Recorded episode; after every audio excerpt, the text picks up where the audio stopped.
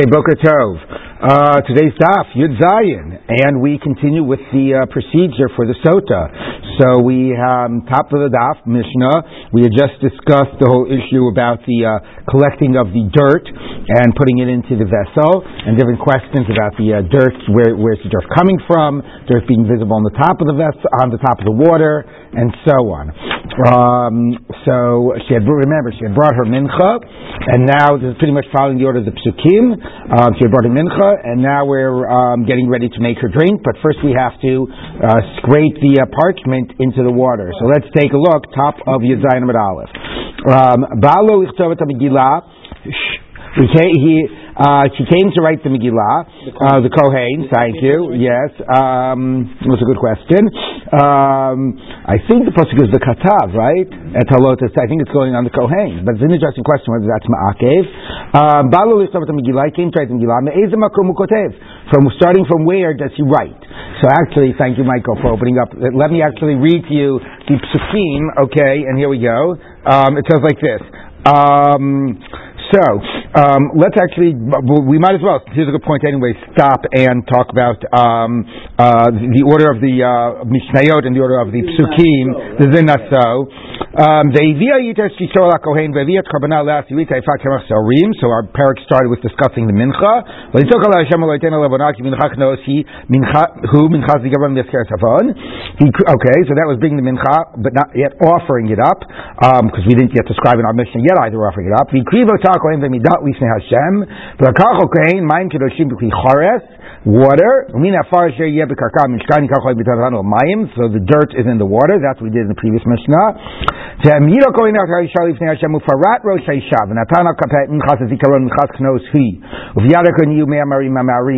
here it says making her stand and undoing her, disheveling her hair, um, which we actually had mentioned much earlier in the process.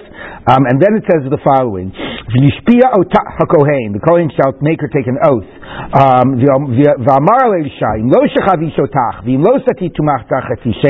if no man slept with you, you shall be cleansed from these bitter cursing waters. And you, and of course here the funny word is ki, because ki can mean if, but it also has a little bit of a suggestion of because. There's a presu- like again a little bit of that issue we've been talking about about that presumption of guilt. So while it starts with if not, you know, there's also the if here with a little bit of a heavier weighting on the if. If a man slept with you,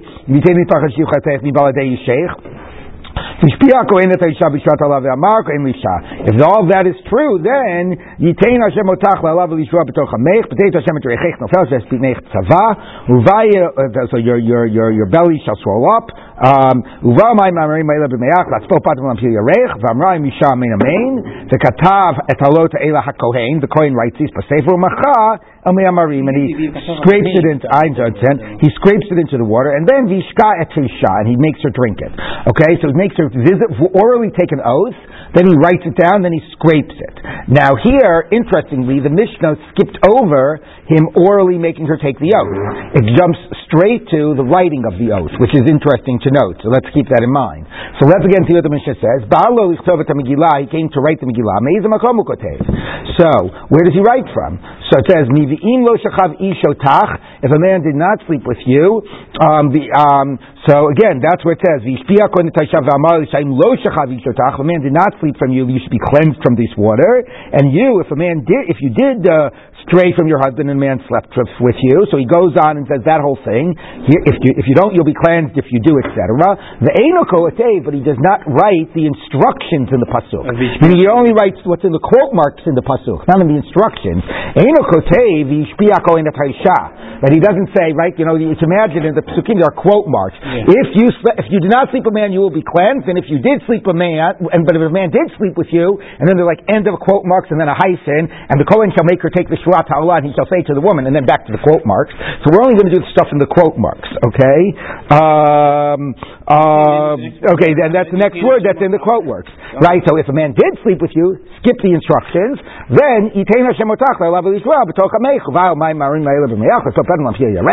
Although he gives the whole quote without the he has in the middle. And he doesn't write at the end where the woman responds, Amen, because that's not the oath, that's just her response. That's a very logical position. What do you do with those people that say, like, All right, that, okay, okay, hold off of that. We'll get to that. We, we can readdress that later. Rabbi Yossi Omer, loya mafsik. No, he would even include the instructions. Maybe that's reflecting Michael's concern. It's true, it's really not part of the oath. It's just, and the Kohen shall make her take, but maybe he's got a problem. You don't want to cut something out from the middle of a pasuk. So you would just write straight. You, it's true, you would, you know, you might stop before the Isha shall say Amen, Amen, but you don't, you don't cut out a piece in the middle. Rabbi Yehuda Omer, he does not write the beginning, if a man did not sleep with, with you, you will be clean, and if a man did sleep with you. He only writes he doesn't write any of the conditions, and he doesn't write any of the possibility that he's innocent. He only writes the one line, which is the curse line, which is Yitain Hashem otachli alav yishwa b'tochamechu v'al my memory my liber second okay. Right, right. He only writes. He doesn't. The first part is if you didn't sleep, you'll be innocent, and if you did, so that's a the possibility of innocent. B the framing that this oath is conditional on the fact that you did commit adultery. He skips all of that. He just writes the oath, the, the, the, the curse. Let you, you know, let your, you know, your, your, your belly shall swell, etc. Okay. Rashi kol is like an idiom. It means his whole point is only two, or like Rashi said, you should be very careful to do nothing but write only the only the phrase of the curse. Okay. The he agrees she does not write Amen Amen. So again, within Reb Yehuda, we've been talking all along about how the Mishnayos have this presumption of guilt. They haven't even talked about the process as being one to clarify her innocence. The process is all one of to punish her for her guilt. That's been the presumption of the Mishnayos. And that's certainly reflected in Reb Yehuda, who does not even have that the oath that's being written has the possibility that she's innocent. It only focuses on the one curse line, like at the end. What's missing also is, thank you, Michael, is that it does not have the oral part of him reciting it orally and her saying Amen, Amen. It sort of just goes straight to the writing. Yes. Well, I just I don't know that that means fits into presumption of guilt so much as like what is the goal and the like there might be all of that beforehand, the conditional, but like when we're talking about the water, the water only has Right. You only write the curse in there. You don't like write. right. That could be meaning the water is the cursed water. What makes it cursed is that line of the curse. There, right, right, right, right.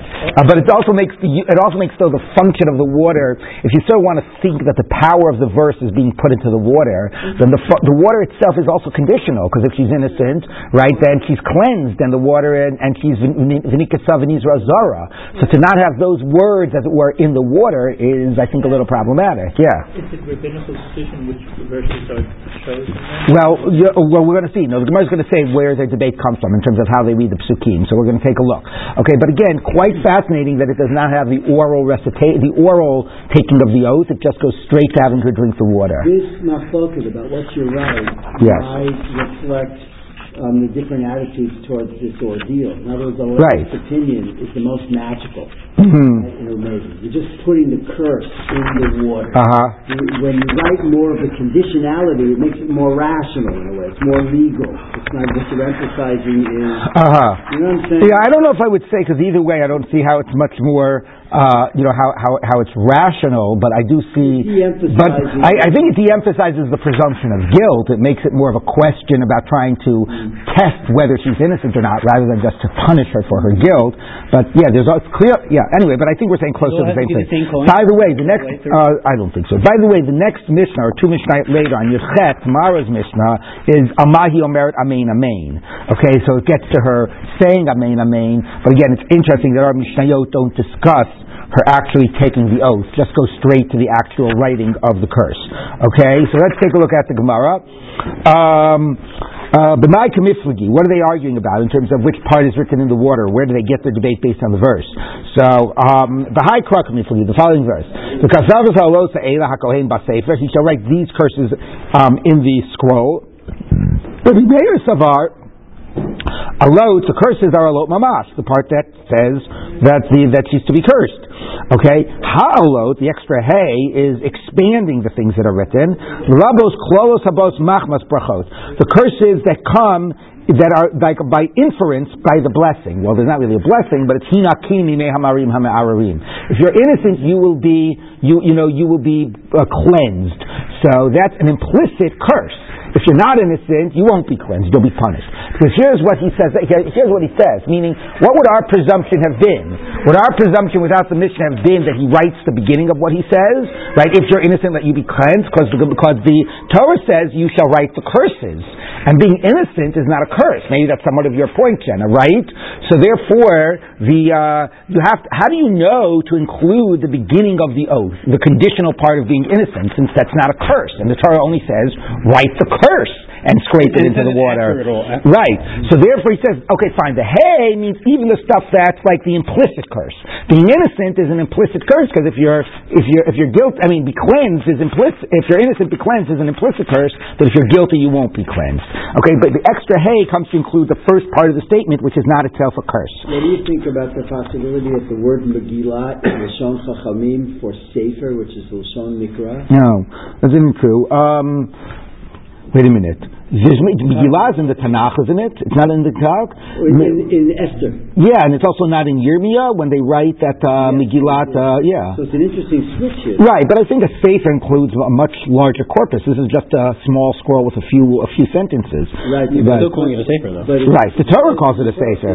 Yeah. Right. I mean, the Torah calls it get a sefer. Um, but yes. Okay. Anyway. Um, Are these like on parchment? Oh, that's the next Mishnah. Okay. Let's focus. Okay. So. Okay. So anyway. So the extra hay to include that the first part of the oath, which is not itself a curse, but it's the flip side of the curse. Now, these curses is limiting. Don't just write any curses, okay? Write curses. So in Mishnah Torah, right? There's a whole section there where it says about, right, where it says, uh, you know, what is it, Kitisa or something? Uh, not Kitisa, Kitavo, where it's all about like uh, all the curses that will come to you, and there it uses the phrase. We just were talking. Obviously, well, that's what Ayla is. These curses, exactly. That's exactly the point. See, aren't you glad that it's pshat? Okay, so it says, um, right, um, so there it says, right, v'hayab shamos ha'Allah hazot, so there it's even called an Allah, right, so it even uses the label of Allah. Okay, so Mishnah Torah, ha'ela, the double these, the these, or whatever, the double limit, the kabbalot amen. Only the curse part, not the instructional part to the Kohen, and not the woman's response of amen, amen. So that's a very nice explanation. Okay, Rabbi Yossi, Rabbi Yossi with a kula kadamas. I agree with the entire way you darshan the pasuk, except I don't agree to uh, include the uh, the uh, positive part at the beginning. That's not a curse. Okay, et l'rabos. Oh, no, I'm sorry. No, no, no. No, no, he did. I'm sorry, I'm sorry, I'm jumping ahead. He did include the positive part. What did Rabbi? Oh, Rabbi Yossi said you didn't skip over the part in the middle.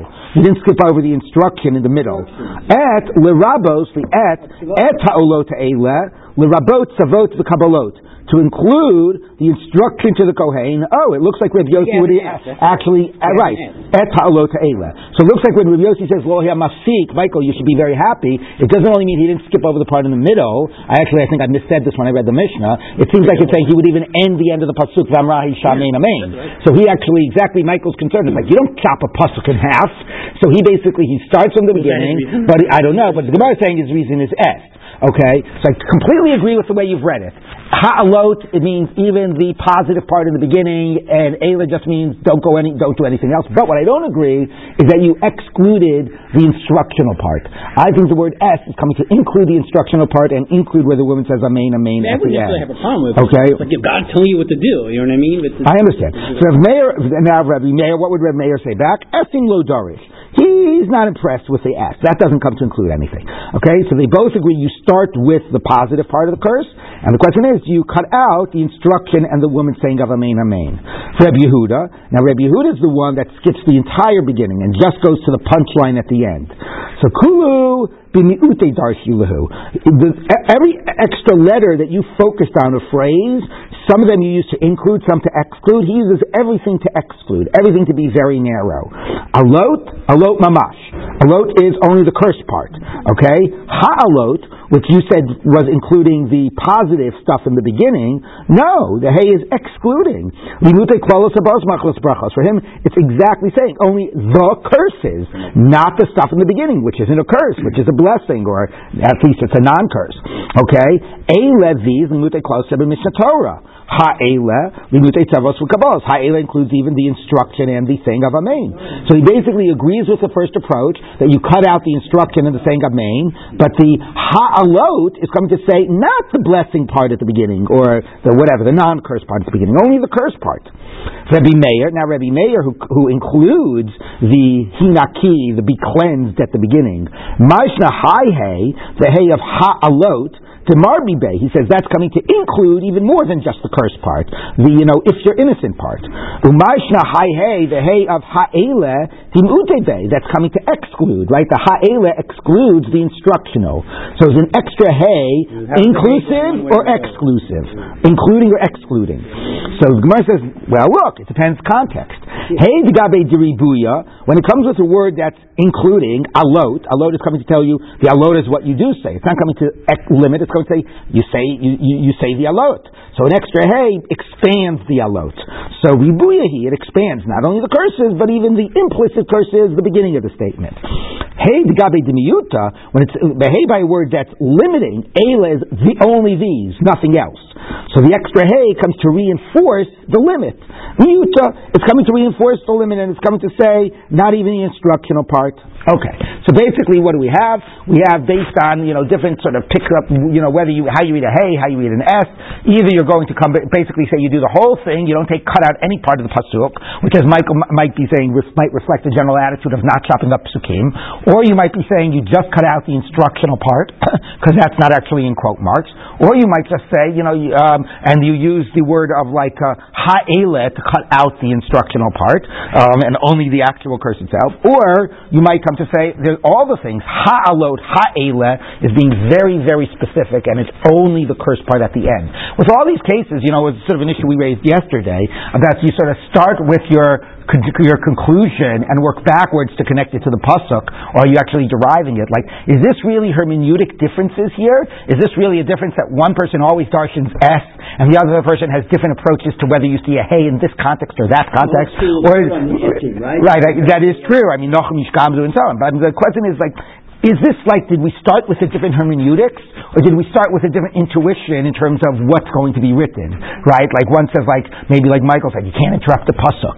You know, another approach is, well, it's only the curse. The other approach is, well, maybe she's innocent. Maybe you have to have both components in there, right? So how much did you sort of start with an intuition about where, you know, about what makes sense, and how much was it just a purely derived from a hermeneutics that they already had before they even approached the psukim? Yeah, but let's say you had a, you called it an intuition. Let's you had a sense that there was Um, it's stronger than just an intuition that you, that you're not allowed to to to cut to, to right right. Why would you need a hermeneutic? Um, you're right. Maybe you wouldn't if you had that. I mean, unless you felt that the pasuk overrode it. I mean, sometimes a psukim overrode certain things. But you're right. I, mean, I, shouldn't say by any of those it's an intuition. You know, by uh, you know maybe it's just a particular intuition is like a little not specific. Like maybe it's a particular philosophy yeah, about what you know about what's going on here. What are the mechanics here? Yeah. So, the, but the Gemara sort of attributes it all to these hermeneutics. Okay, so now the Gemara continues. Okay, so the Gemara says like this. Um, Rabbi Meir One minute.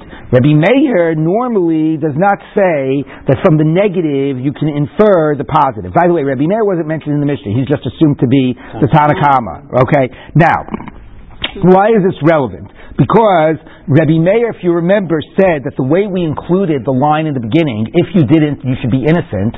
Why is it included? That's not a curse, because it's an implicit curse.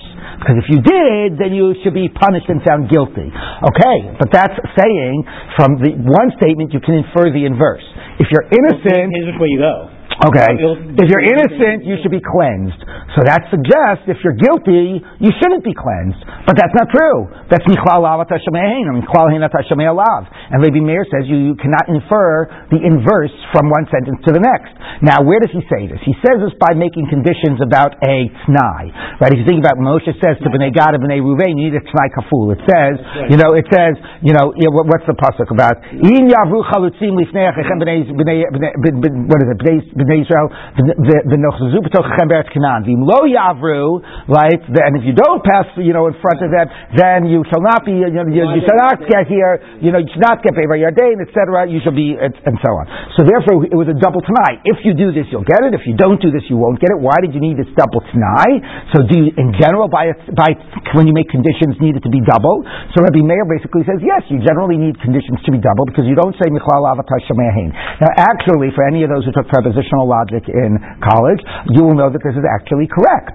That if you say if P then Q does not mean if not P then not Q, right? If it rains, we won't play ball doesn't mean if it doesn't rain, we will play ball. It just means that if it rains, we won't play ball.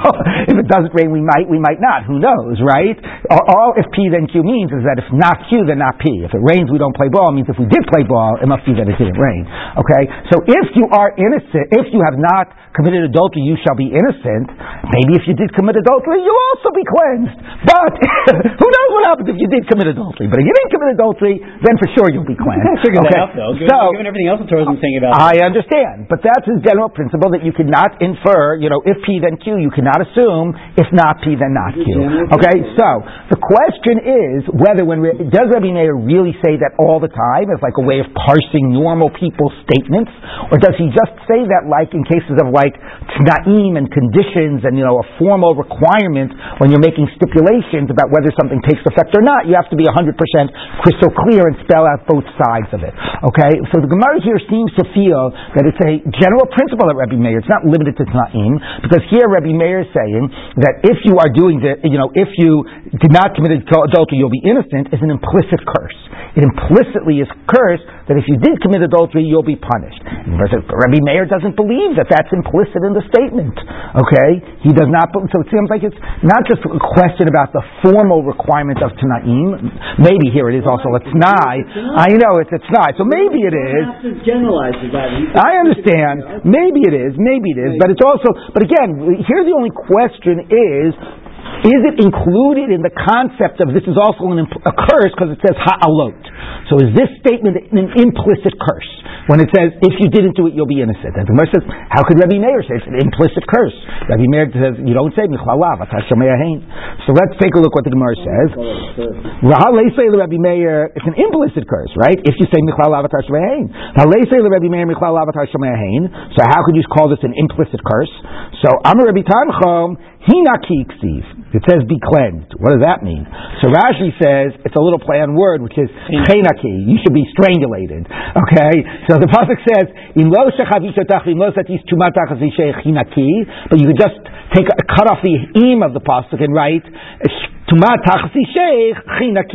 If you purified yourself under your husband, you should be strangulated. Okay? So anyway, that makes it a little less implicit, and that's how come it's included under the rubric of a curse, because it has that double entendre going on there. Okay. It doesn't say that at all. I understand. Okay, Darish Rabbi Akiva. Rabbi Akiva made the following drasha. And now each isha, man and woman, zachu, if they merit, shchina beinehem. The divine name is between them, the yud and the hey, right? I'm sure nobody has ever heard this drasha before. Okay? Lo if they do not merit, so, and the God's presence is not between them. So an eish ochaltan, that a fire will consume them. Okay, so, and by the way, interesting Rashi, if you look at Rashi, Zachu, if you look at Rashi, three lines back, you take at the end of the day, you left this eight. Look at the Rashi three lines before it gets why. Zachu, laleches b'derech yeshara, to go on the straight path. Shelo yehu no no efet. He should not be an adulterer and she not an adulteress. Now, again, it's interesting because we're reintroducing the man as a possible, as the possible adulterer and one who cheats on his wife. And also, in this context, right, it's an interesting question which, you know, halachically, again, a man only commits adultery not when he sleeps with another woman who's not his wife, but when he sleeps with a married woman. But there is definitely places where the Gemara, where the Gemara seems to, Rashi, other places, seems to like ignore the technical legal definition and talk about it in real world terms. You know, adultery is sleeping with another woman who's not your wife. And that seems to be the point here, right? What, it's only lo zachu because he sleeps with a married woman? That's what he's saying? He's not, no, it sounds like if he cheats on his wife, right? If he cheats on him or he cheats on her. So again, there's something think that we're, we're, we're not only sort of equating it and talking about the possibility of him, you know, also sexual sin, but actually, I think the implicit sense is even bracketing the imbalance from the legal definition. You know, whether he's cheating or she's cheating, either way, that's obviously tearing apart the marriage, and then Esho Chaltan. Yes. Is that a modern uh, reading of the, of the situation? Did they think that way?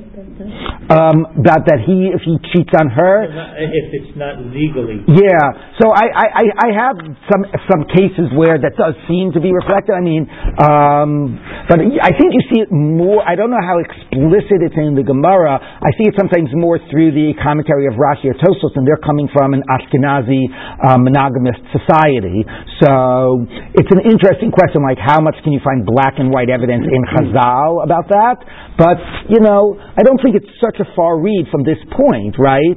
So, so that does sound like you know, certainly the way Rashi is reading is if one of them cheats on the other is I think how Rashi is reading it. Yes. You know what bothers me about this midrash? Yeah. Right? The play on Naki and Zak and Zach. Right. Okay. But Rabbi Akiva should have said, if if he's not Naki, then water will inundate. In other words, a, The- He's not going on. I don't think he's going on the pasuk. is, oh, he's not. I don't know. I don't think he's going on exactly. In other words, it's a drasha that must have been different. I think it, I think it's in the context of talking about sota, but I think it's like I don't think it's it specifically sounds about. silly, but like water has been the, we brought that up. Well, an interesting point. Maybe the water is coming to put out the potential fire that's No. glare for. No, but I could work it very well. You know, I mean, if you actually think about it, because here's the thing that I was thinking about, and maybe it ties into what you are. The Shechina Beinehem. No, no, the Shechina Beinehem. Right. It's also. Well, okay, that's true too. That has with Eish Ochla, but I wasn't thinking about that. So we we have a lot of good drushes here. But what I was thinking about was that you know it's all about God's name here, right? Erasing God's name, and because they didn't stop it sooner, God's name is going to be erased. We're about to put God's name down on the parchment, and they're coming to the base of Mikdash where God's presence is. So somehow the presence of God's name can, you know, can can resolve this problem, right? If they got so far that God wasn't sort of in their marriage yet, as it were, enough that the problem wasn't resolved ahead of time. They have to come here and try to bring God more directly in to get God absorb it. to get God to like you know calm everything down. Right, so they're in the base of Mikdash, they're dealing with God's name, etc. You know, and maybe you're right. Like maybe if it turns into a water and the water douses the fire because she's innocent, then God's name is basically putting out the fire. That's where that's where I would sort of see that here it's about. So and if God's name goes away and ultimately it's God's name got erased, you know, whatever, you know, and Consumed. but consumed. And I think that here the problem is that it's all about br- trying to bring God to resolve something because God hasn't been enough part of the equation to begin with. So that's sort of. But maybe you're right. Maybe the point is that the water. Of course, the funny thing is that if she's guilty, it doesn't. She doesn't get consumed by fire. She gets consumed by water. She's guilty, but the water could also douse the fire. Okay. So um, all right. So, um, um, Amarava, the Isha adifa mi ish. The woman's fire is greater than the man. Right? Why? Hi, well, let's first read it. Hi, mitzaref, because the aleph shin of the woman, the Aish is already right there. The letters are already together. The I lo mitzaref, the good, God's name is already is between the aleph and the shin of the man. So what does that mean? Does that mean that that a woman is? Does that mean a woman is meaning after we've done this nice little statement of parity? Are we saying that the woman is though more likely to sin because she's got you know the Yetzer Hara stronger, the Aish is stronger. God's le- letter doesn't you know create as much you know natural equilibrium. Is that what we're saying? Or we're saying that if they sin, like somehow I don't know, it's uh, you know more of I don't know more more you know uh, anger or more of uh, you know enmity comes up around the woman. I mean Rashi says the isha di from ish, Eishel isha kashem lechov li parea mishel ish. So does it mean that she's more likely to sin? Does it mean that when she sins, somehow punishment will be swifter? It'll have a bigger impact in the marriage. Remember when the Gemara says when the woman sins, it undermines more the household because she's off uh, being with her Right, adulterer and she's not she's not she's not raising the kids. No, but that's not what the Gemara said before. She's not raising the kids or making dinner, so so it more directly hurts the household. So I don't know. Meaning, I would be inclined to think just because of Gemara's general bias, you know, towards uh, towards men as more spiritual sort of beings, as it were, that you know one way to read this, not necessarily a way that works with our sensibilities, but one way to read this is is that the man who is more religiously oriented, you know, and so on, so he's able to control his, you know, to keep his fire more calm, you know, so God's name is more in the middle and calm, you know, separates the uh, powerful forces, where the woman, like, you know, maybe is not so much, and the powerful forces are more, have to be, more work needs to be to keep them under control. But maybe not, you know, maybe there's different ways of reading it, you know. I'm thinking tomorrow. We'll see over Yeah, well, that's true. Anyway, all right, so let's keep on going. Um, it says like this. Um, okay, uh, okay. I'm a Rava. Name Amar Torah. Have a offer l'sota. Why does it say bring ashes for the sota? So zochsa. Yotze mimena ben kavram havinu. If he merits, he'll have a son like. Do you read this Haim Yeah. Oh. Um, um, uh, she'll have a, ch- a, child like Abraham. Dichsiv be afar ve'efer. Okay, so that's v'niksav in Israel zara. She'll have a meritorious child. Lo zachsa tachzor la'afara. Go back to the dust. All right. Darish Rava. Um, shamar Avram avinu avanuchi afar ve'efer. Zochu b'nei banav. Now we're doing afar and efer. Days mitzvot. Afer para, the ashes of Paraduma, Afar soto, both of which we mentioned before. Okay? So the Gemara says, Ayiganami Afar kisoy hadam. How about that? That's also mitzvah with dust. Hasam hechsher mitzvah. Ika leka. There it's just doing a mitzvah, but there's no benefit. Here there's benefit. The ashes of paraduma let you become tahor, and the dirt of the sota uh, resolves, uh, you know, fighting between a husband and wife. So there it's not just a mitzvah, but it's actually a mitzvah that has very concrete benefits. Darish Rava. Okay, we're behind. Darish Rava. Because Avram Avinu, because Avram said, in now, if from a string to a shoelace, you know, I will take from any of the booty of Sodom, you know, I won't take anything. You know, I just want, uh, you know, um, um, whatever. You know, just just give me back what the what, what my uh, servants ate and so on. So because he refused expenses, exactly. So because he refused the booty, Zochaban of Lebe's mitzvot. They got two mitzvot. Zechut shel the string of tcheles in the tzitzit. V'ritzua shel tefillin, and the strap, like a shoe strap. If you think it's at a sandal strap, it's at a leather. That's why a shoe strap is leather, right? For tefillin. So the says bishlema ritzua shel tefillin. Well, let's see what the Gemara says. ra'u kol nikra alecha. So again, we're not just talking about a mitzvah, but a mitzvah that there's some concrete, this worldly benefit to. So tefillin, there's this worldly benefit because people see God's name is called on you, via mecca, and they're fearful of you. Uh, and God's name called on you is the wearing of the tefillin. So that's a very concrete benefit. Um, in what way is wearing, doing the mitzvah of tzitzis and tcheles, so what way does that give you some concrete, this worldly benefit? The time you the brisa. Hi Rabbi Meir Omer. Onim. Why? What makes tcheles special from all the other colors? Because the tcheles is similar to the color of the ocean, and the ocean is similar to the color of the sky. And the sky is similar to the heavenly throne. The of Yisrael, they saw the God of Israel, and under his legs were like the uh, like a sapphire uh, construction, like the essence of the sky in purity. So the actual uh, color of the sky is similar to the color of the divine throne. The Ksiv Kamare Evan Sapir de and again also says that the sapphire is like the divine throne. So therefore, it inspires you, it connects you to God, it gives you a glimpse of a vision of God. So it's not, so it's a type of a benefit you get other than just the idea, oh, I did a mitzvah. There's something in which it actually does something to improve your life. Okay, so all these types of things. I mean, some of the way of improving your life is in a halachic world, like it makes you tahor. Okay, some of it, you know, it makes, these are like, none of these are they make you wealthy. It makes you tahor, it resolves a fight between husband and wife, it makes people see that you're connected to God via umi it makes you more connected to God, but these are very like concrete things that it does for you, um, and uh, anyway, that's the merit. Now, is there some more deeper connection to Abraham? You know, um, I don't know. Like, uh, um, you know, I mean, somebody could uh, sort of suggest. I don't know if that's being suggested here at all, but Anuchi Afar the Aser is, uh, you know, about the sense of being very humble, and very often, sometimes, you know, fights come about, and people also Meaning, see, not only why the fights come about for many reasons, but often people don't aren't able to move towards reconciliation because they're standing on their pride, and nobody ever actually actually wants to like you know give in or admit that they were wrong or you know move forward. So I think you could definitely see the type of the sense of offer and the offer sota, you know, somehow some sense of like you know that somehow maybe sometimes it might be the being a little bit more humble and not standing on your pride that could allow for a resolution. Of course, that's not what happened here. Here, actually, he was schlepping her shoes in and yet it's some miraculous thing that creates the resolution. So I don't know if that type of a drasha works.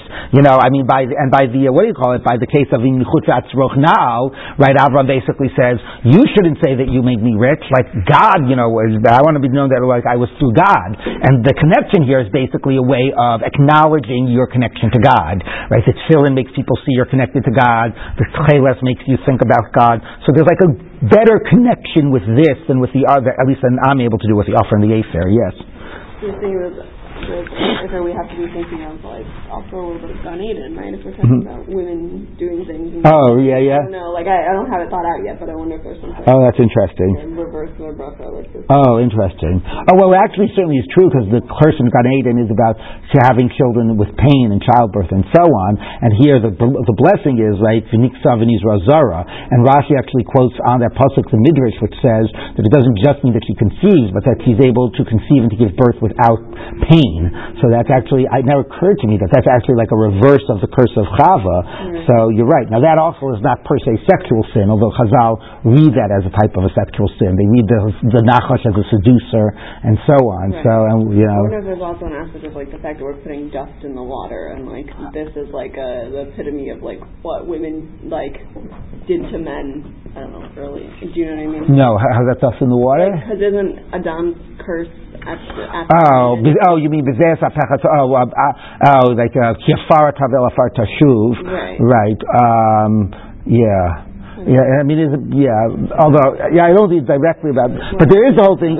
It is interesting. It is worth pointing out that prior to the parsha of, it is worth pointing out that prior to the parsha of Sota, you already have the phenomenon of dust in water as a test yes. by uh, by by uh, by Ma'aseh Ha'egel. Uh, Moshe grinds up the egel and he makes them drink it. Parallel. Right. For the infidelity. Right. Right. But what that also shows you is right. Exactly. Because right. Because right. Right. Right. Because committing committing adultery, the Torah already describes, right, about vizanu achareo aret. God is described as an el kanaz, a husband who thinks his wife has committed adultery, is avar ruach kina, and so on. But the fascinating thing there is that that story, that parsha, occurs way before the mitzvah of sota, which shows that that idea that you know somehow you know some type of a water grinding up something in the water and drinking it as a test for fidelity, right, is something that precedes the Torah's mitzvah of the Sota, was already there prior to that.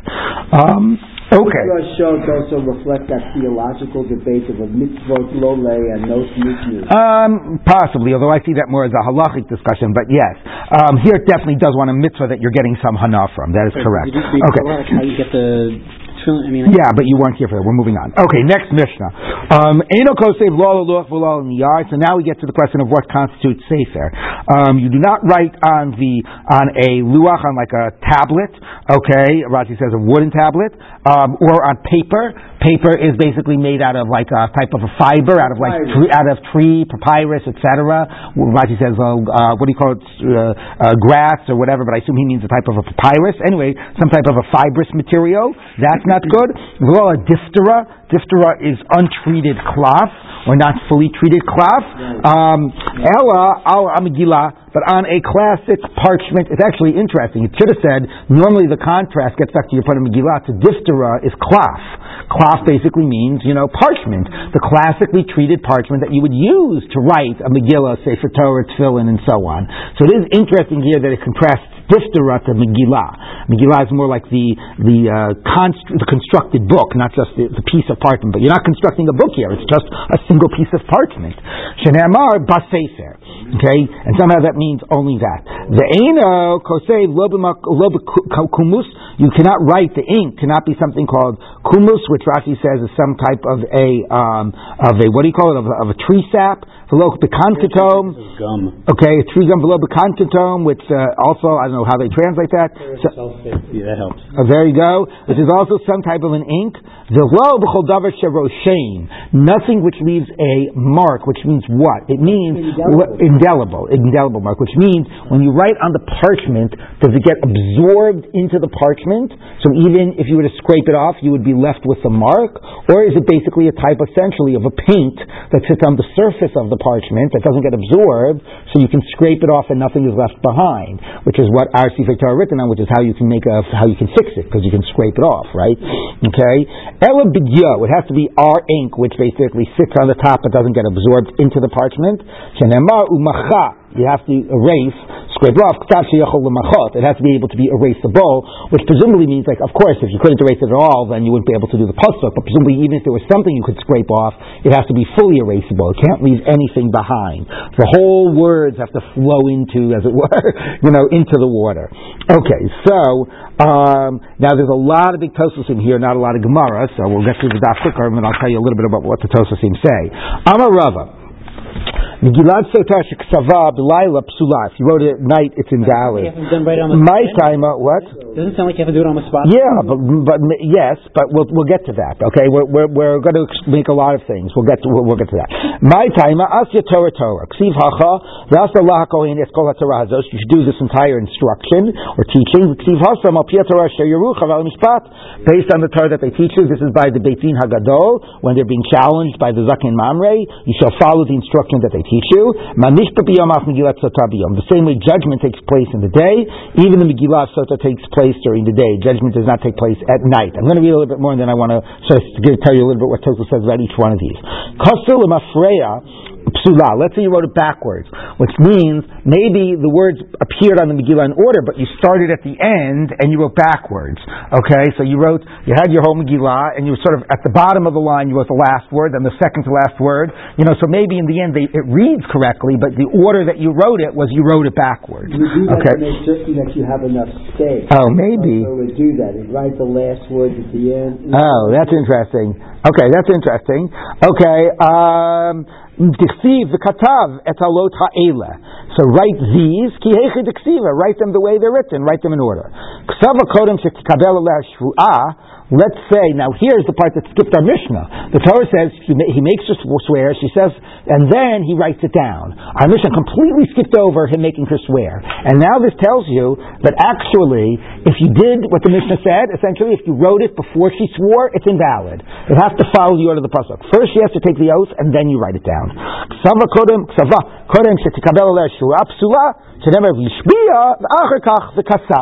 It has to be written after. Ksava igeret psula. If you wrote it as a letter, it's invalid. Now, what does a letter mean? So Rashi says it means without sirtut. Sirtut is the scoring. I don't know if you ever look closely at a Sefer Torah, you see that there are these, like, sort of, you know, sort of like uh, indented lines. Yeah, let me get it. They're scores, right? And they actually go. Uh, we usually write our words on top of the lines. They actually, it goes on. Uh, actually, they actually write in the scoring. The words go below the line. Um, it hangs from the lines, right? The, exactly. Anyway, if you wrote it without the scoring, that's how Rashi reads as a letter. It's invalid. But sefer machmana, it has to be like a normal sefer, and Rashi says it means like sifrei kodesh or whatever, which are written with scoring. Okay, we'll read a little bit more on Yuchem and Aleph, and then talk a little bit about what the Tosfos says. Kasva shnei dapim psula. If it's written on two separate pieces of parchment, you know, you didn't have a big enough piece of parchment, you said, see, continue it on side two, or whatever, you know, see page two, then it's invalid. Oh, we can use Sefer- the other side then? no, I, uh, I don't think so. No, because no, because only one side works as the parchment. Sefer Echad Amar Rachmana V'lo Shnaim V'Shlosha Sfarim. Only one book. Okay. Katzva Osachat Umachak Osachas. The Katzva Osachas Umachak Osachas. Psula. You write one word, you scrape it off. You write the next word, you scrape it off. So you're writing it in order, but you never have the whole thing present at at one time. had a really small piece of parchment. Oh, that's a good. Maybe that's why. Okay, that's invalid. Liasalokin is kol haTorah hazot. Somehow it has to be the whole Torah, the whole thing at once, and then scraped off. Now, what are all these? Now, that was pretty easy. What are all these big tosasim about? Okay, so um, so the one Tosfos about just to tell you, Lola Luach Tosfos discusses. Um, you know that in other places we actually say that other forms of books are, of uh, writing surfaces are okay. Think about a get. The get says the kasav right sefer kritut, and we said a minute ago, yesterday, you could write it on any type of a surface. How come here we read bas sefer? So Tosfos tries to figure that out. One distinction Tosfos points out to is the word bas sefer in a book means that we're focusing on the physical object of the book, and that has to be a, considered a classic book. So when by the get it says it says um, what is it? The kasav uh, the kasav la Sefer Kritut. So it doesn't say Ba Sefer, but a Sefer Kritut, and therefore one of the classic drashot of the rabbis is Sefiras Dvar Ba'alma. So meaning the word Sefer there almost means like a story of divorce, as opposed to a in a book.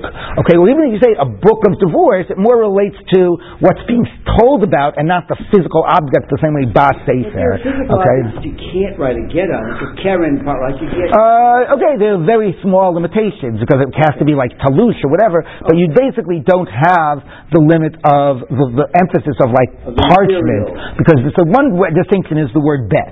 Now, how about the next thing about um, uh, one minute? Um, hold on, let me just take a look. Um,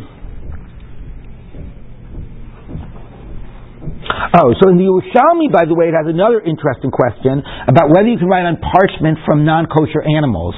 Okay, and one of the reasons you can't write on parchment for non-kosher animals is because that, let's say, the woman refuse, changes her mind and you're not going to erase the name. Do you want to left leave God's name on a piece of parchment from a non-kosher animal? That's somehow seen as unseemly.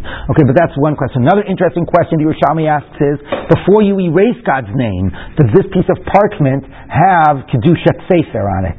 And one of the halachic nafkamin is, is if you touch it, does it cause impurity of the hands? That's a classic way of testing if somebody has a type of a kedushat sefer, right? You would have you would, I don't know. You have to put it in geniza. What would you do with it if the woman said no? Okay, so that's like another question that the Yerushalmi asks. It says maybe it doesn't have kedushat sefer because if it's written for the purpose of being erased, it doesn't have that same like you know status. Um, so anyway, that's one area of question. Okay, um, now um, the other issue, interestingly, about mishpat that it has to be bayom. Um, if you take a look at Tosfos, um, it is one, two, four lines down because the question is, what's bayom? Dini nefashos, capital crimes are always bayom. Okay, dini maminis begin at the day but end at night. So let's say for a sota, what type of or they just no? I'm sorry, they're allowed to end at night. So by a sota, if we're only learning out that it's written in the day because it says mishpat, what if you I don't know started writing it in the day and ended writing it at night? Would it be like dine mamanis or dine nefashos? So anyway, Tosa says four lines down in the wide lines near the end, like directly over the words dichsiv. He says, "Generally, the chodin sota bein gemar bein tchila b'layla." Any aspect of sota, whether the beginning or the end of the process, is invalid at night. Dunya dine nefashos. So lo dine mamanis. The tchilas din b'yom of a gemar din afil b'layla. So I think again the fact that sota is dine nefashot goes back to a theme we've been talking about, right? Do you see this as a you know you in a way you are adjudicating right her whether she's chayiv misa or not because if she's found guilty and the water does it she's actually going to it's not clear in the psukim that she'll die but Chazal understand that she'll die right so again framing it as a dine nefashot I thought was very interesting in terms of the themes that we've been dealing with. Um, okay now another interesting point about Tosfos is um, one minute. Um, yes one minute. About this issue about mm, about this idea that if you go out of order, because if, if, if he makes her, if he writes it before making her take the oath, that everything has to be exactly in the order. Um, Was the Yerushalmi here of a kruspa? yes, the Tosfos says, um, one minute.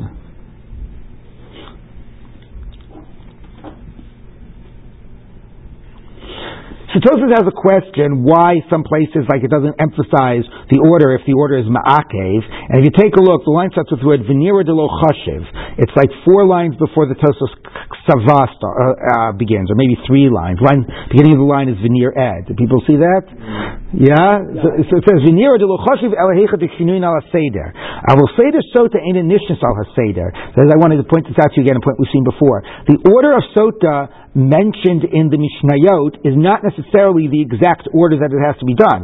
Yes, sota has to be done in the precise order, but the precise order of the psukim, iron, uh, somewhat ironically, not the precise order of the Mishnayot.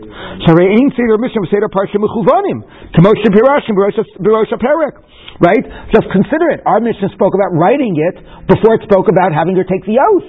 And we just said explicitly that if you wrote it before the oath, it's invalid. Okay? The seder a parsha ikar. Aval Seder HaMishnah afilu lemitzvah amalo. Okay, so it's very bizarre. The order of the Mishnah is not is is not precise. And it's actually the wrong order. And according to what we just read, if you follow the order of the Mishnah and you wrote the Megillah before having her take the oath, the Megillah would be invalid. Okay? that the order of the Mishnah is not determined by what we would say is the halachic requirements for. No, no, not determined. He's just saying, right, he's just saying. Other no, no, principle that. Yeah, exactly. The order of the Mishnah reflects maybe certain literary, literary or other concerns, but it is not to be read halachically. Exactly. And I mean, the big evidence is that the Mishnah didn't mention her taking the oath, and we just said that if you wrote it before taking the oath, it's invalid. Now, this last Tosfos, this huge one, okay, which is, is about when do you need sirtut or not, right? If the idea is that you can't write it without the scoring, Tosfos has a problem. Like, why did you need a pasuk to tell you that? There's another Gemara in the beginning of Gittin that basically says it's forbidden to write even three words from a pasuk without scoring, um, you know, without the, the lines. Even if you're not writing it as a sefer, you're just writing somebody a letter.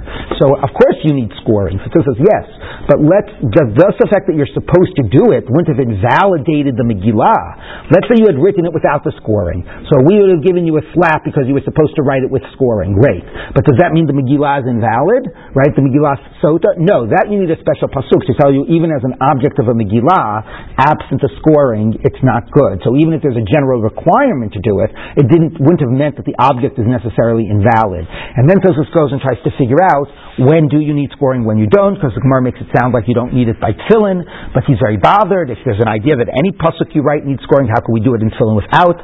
He develops an idea of two types of scoring. One is the frame around the whole section, which he says that would be suffice for this requirement of not writing any, even three words of a pasuk without it. And then there's the scoring of each line, and that's not required by tefillin, but it is required by mezuzah and so on. So anyways, he's a long discussion about what type of scoring is necessary. I'll end by just reading you one very interesting little line at the very end of Tosfos, and he says the following. He says, um, he says like this. He says, Matzasi betosus Rabbeinu Yud Bet Aleph. I don't know who that is. Yitzchak Ben Avram, maybe. Uh, it's like three lines before the Tosfos Ksava, like six lines from the bottom, near the beginning of the line. People see this Matzati, seven lines from the end. Yeah, Matzati betosos Rabbeinu. I don't know. I'll say Yitzchak Ben Avram. Then Seches Gittin. Shematim Rabbi Eliyahu Hatzarfati Yishai Omer. Mashanu Kosim B'Chsavim below Sirtut. We write in like in our uh, in our you know correspondence. We quote psukim. You know, Divrei Shalom ve'emet. Let's say you write at the top of a of, of a letter as a way. You know, you just write it as a nice flowery language, but you're quoting a part of a pasuk. You don't have to worry. That you're not writing it with scoring. pasuk. We're not writing it as a pasuk. Elamir lifros b'shalom ivri. Right to open in a nice poetic way. We're not directly saying the pasuk says. We're you know we're like echoing a pasuk as it were. Or to use it as a flowery language of a of a pasuk. If you're writing it, and let's say you're writing a letter and you want to say you know just like the pasuk says, and then you're going to quote the pasuk, then Then you can't write it without scoring. So that's the quote. Then also says, "V'lo yadana minalan psukim below pasuk." Then says, "I don't get it. All the commentaries we write, if we're writing a commentary on the Torah, we're writing a commentary on the Gemara. Like if I actually quote psukim as part of my discussion, I'm telling you I don't do scoring. How am I allowed to do that without the scoring? So it's an actual interesting question of like how we satisfy, you know, that requirement of doing the scoring. And actually, unfortunately, Michael wasn't here because he raised the question about, you know, is the opinion earlier that you have, have to quote the middle of the pasuk, a problem of called pasuk to paske Moshe. You're not supposed to split a pasuk. So Rabbi Vad Yosef has asked a question like about that, about like, are you allowed to? This isn't the same, but it's, it's parallel to this question of quoting pasukim. Do you have to do scoring? If we're having a conversation and I'm quoting a pasuk, and you know, when I say, well, what do you mean? It says like Vanochi Alfer Was I allowed to do that? Because I didn't quote the whole pasuk. I maybe had to say, doesn't it say Vayom Hashem Hashem Vanochi Like when we, you know, when we quote psukim, we quote parts of psukim. Um, and are you allowed also to like uh, say, uh, you know, uh, Shem Hashem if you're quoting only a partial pasuk or whatever? So Ravad Yosef is all tshuva about this, and he says all you have to do is read the Gemara to see that the Gemara is quoting partial psukim with Shem Hashem, and it's not a problem. So basically, he says the idea of kol pasuk paske Moshe does not prohibit that. That more sort of speaks about you reading a pasuk in a type of a ritual context, which might have been the similar to the case about right, might have been similar to the case about the Megillat Sotah. That was an actual ritual context. That might that might be the restriction that you can't do a partial pasuk. But in a type of a conversation, learning, and so on, you would not have that restriction. But Tosfos is still bothered. But where's the sirtut? And he sort of leaves it as a question. Yeah. I always thought that much of the correspondence of the